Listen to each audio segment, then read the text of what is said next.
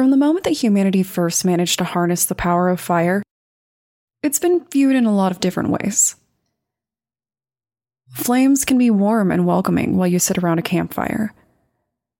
But that same fire can grow out of control until it burns an entire forest to the ground. In the wrong hands, fire can be even more destructive. Some people like to use it to kill.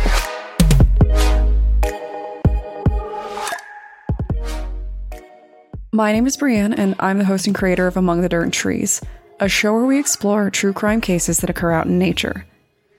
In today's episode, we're going to discuss serial arsonist Robert Long, a man who started the fire that killed 15 backpackers when he burned a hostel to the ground.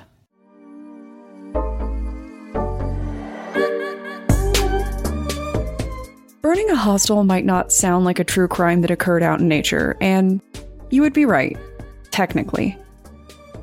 Still, nature and backpacking are tightly woven into every aspect of this story. Not only did Robert Long kill 15 backpackers, but this wasn't his only crime, as far as we can tell. We've discussed the risks that come with backpacking time and time again, but this case kind of takes everything that we know and turns it on its head. The backpackers that were killed were not outside in nature when it happened. They were not sleeping tucked away in a tent. They were not traveling alone when the wrong person happened upon them in the woods. These backpackers were staying at a hostel, which you would think would lessen their chances of being killed by an angry local. Based on the other cases that we've discussed, it's clear that being a backpacker out in the woods can be dangerous, but based on this case, I think we just have to accept that backpacking can come with all kinds of unexpected dangers. The question is why were these people in danger at all? Before we can zone in on this one crime, we have to consider Robert Long. What made the then 38 year old want to start a fire that would destroy so many lives? More importantly, was it the first time that he did something like this? Well, this is one case where police would probably agree that hindsight is 2020. Before he burned down a hostel in 2000, Robert Long had a couple of other suspicious fires lingering in his history. The only problem was that he was never formally charged for any of them. Arson is kind of its own world in crime because it generally isn't considered to be all that common. What we do know is that arsonists generally come with a few other notable traits. In fact, Serial arsonists are a lot more likely to have been registered with a psychiatric service at some point in their lives. Generally, the people who set fires are known to turn a few heads with their actions and their personalities. Records show that up to 50% of people in medium security mental health centers have a known history of fire setting, and they are also often known to be cruel to animals as well. Interestingly enough, arsonists are also at a higher risk of committing suicide. And they don't just set one fire in most cases. I think that true serial arsonists are terrifying, but also incredibly interesting because of the draw that they all seem to share. I feel like most of us go through a phase as kids where we're really interested in fire. I always loved candles, and I would get so excited when I could light them myself.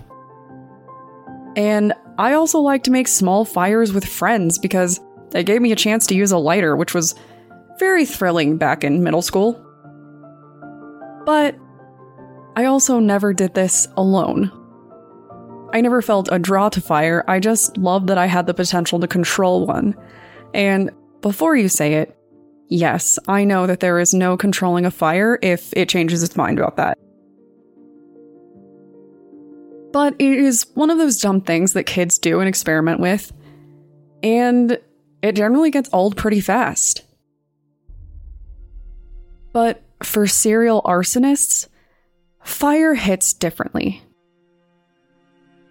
They use it like it's a tool, a way to take revenge or destroy something for the thrill of it, for the adrenaline.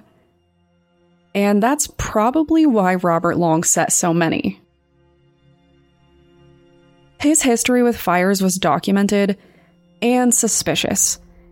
In 1997, Christine Campbell was a victim of Robert Long, but it didn't quite come to light that this was the case. Christine was not a stranger. She was Long's ex, and apparently things didn't end all that well. Long actually spent several years in jail after abducting his child from her home. In a report to police, she accused Long of setting her caravan on fire while she was sleeping with her three daughters in it, one of which was also Long's daughter. Police didn't find enough evidence to formally charge him, so he was free to go. Another year passed before his flames would spark their interest again. But this time, Long made the call to police himself. Under completely suspicious circumstances, his caravan was destroyed with fire. Police knew that something was wrong, but they couldn't quite pin it on him. Fortunately, he ended up being pulled off the streets anyway. A couple of days after his caravan burned up, Long attempted to kill himself. Following this, he spent a month in a psychiatric hospital before being released. It would be two more years before he ended up back on police radar. Only this time, 15 people would be dead.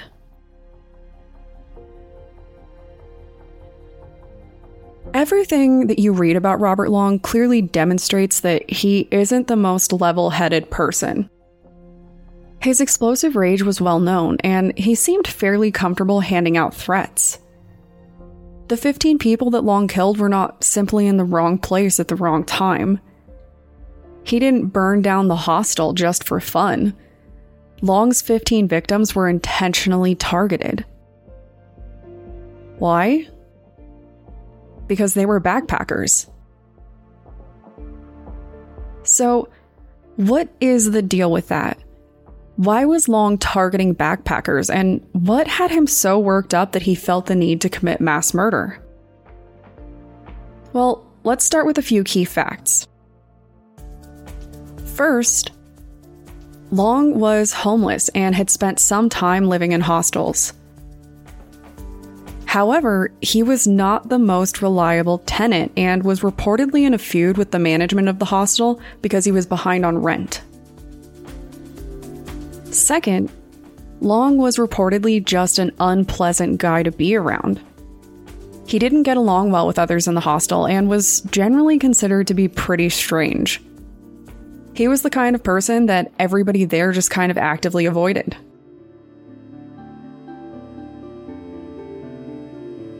Third, Long was absolutely desperate for human attention. Some reports state that Long would leave suicide notes in public places encouraging people to act. And this kind of shook me. In a general sense, that fact seems so sad, right? He's leaving these letters around and asking for this attention, asking to be saved. But with his behavioral issues, you have to wonder what his end goal was. Was he planning to make another attempt on his life, or was this a demonstration of a deep rooted psychosis that was causing him to act out? For our final fact, Robert Long really hated backpackers, especially the younger ones. He complained about them often, started fights, and even made a few threats. His hatred for young backpackers and for the hostel staff continued to grow until it finally began to leak out. Something particularly disturbing about this case is the fact that Long actually gave people a fair bit of warning. Several travelers reported hearing Long threaten to burn the place down. Some even said they heard him telling people to sleep near fire exits on the day that he started the fire. And despite this, no one took him seriously until it was too late.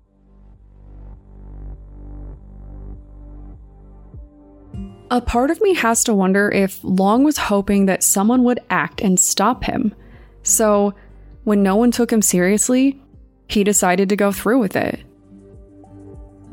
I don't know if anyone or anything could have stopped him, but everything that I've read about him seems to suggest that he wouldn't respond well to being ignored. Almost like he was daring somebody to call him out on his actions and catch him.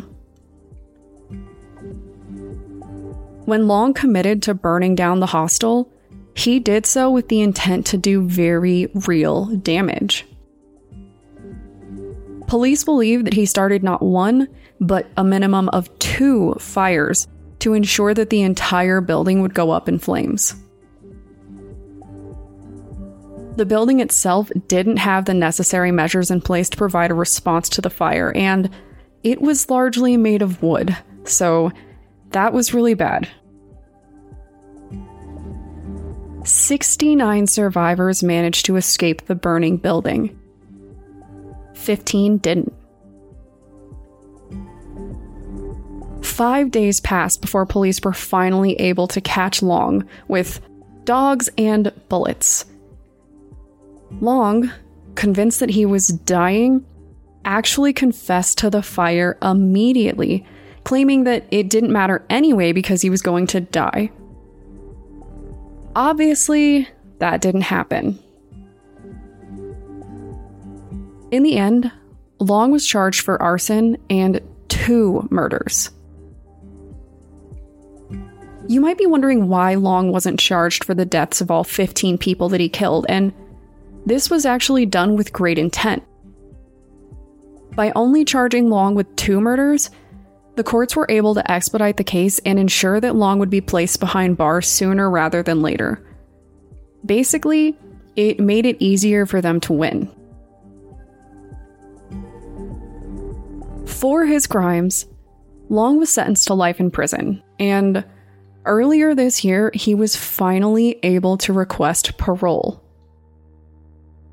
Even though he was banned from requesting parole for the first 20 years of his sentence, he immediately sent through a request the moment that he became eligible.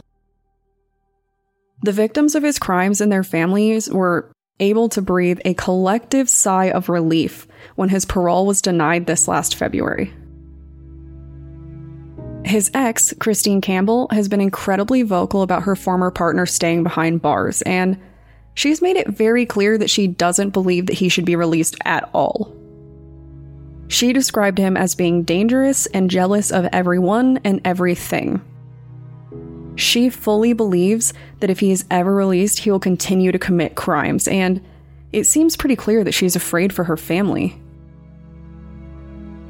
For now, Robert Long will remain behind bars, and we can all hope that it stays that way.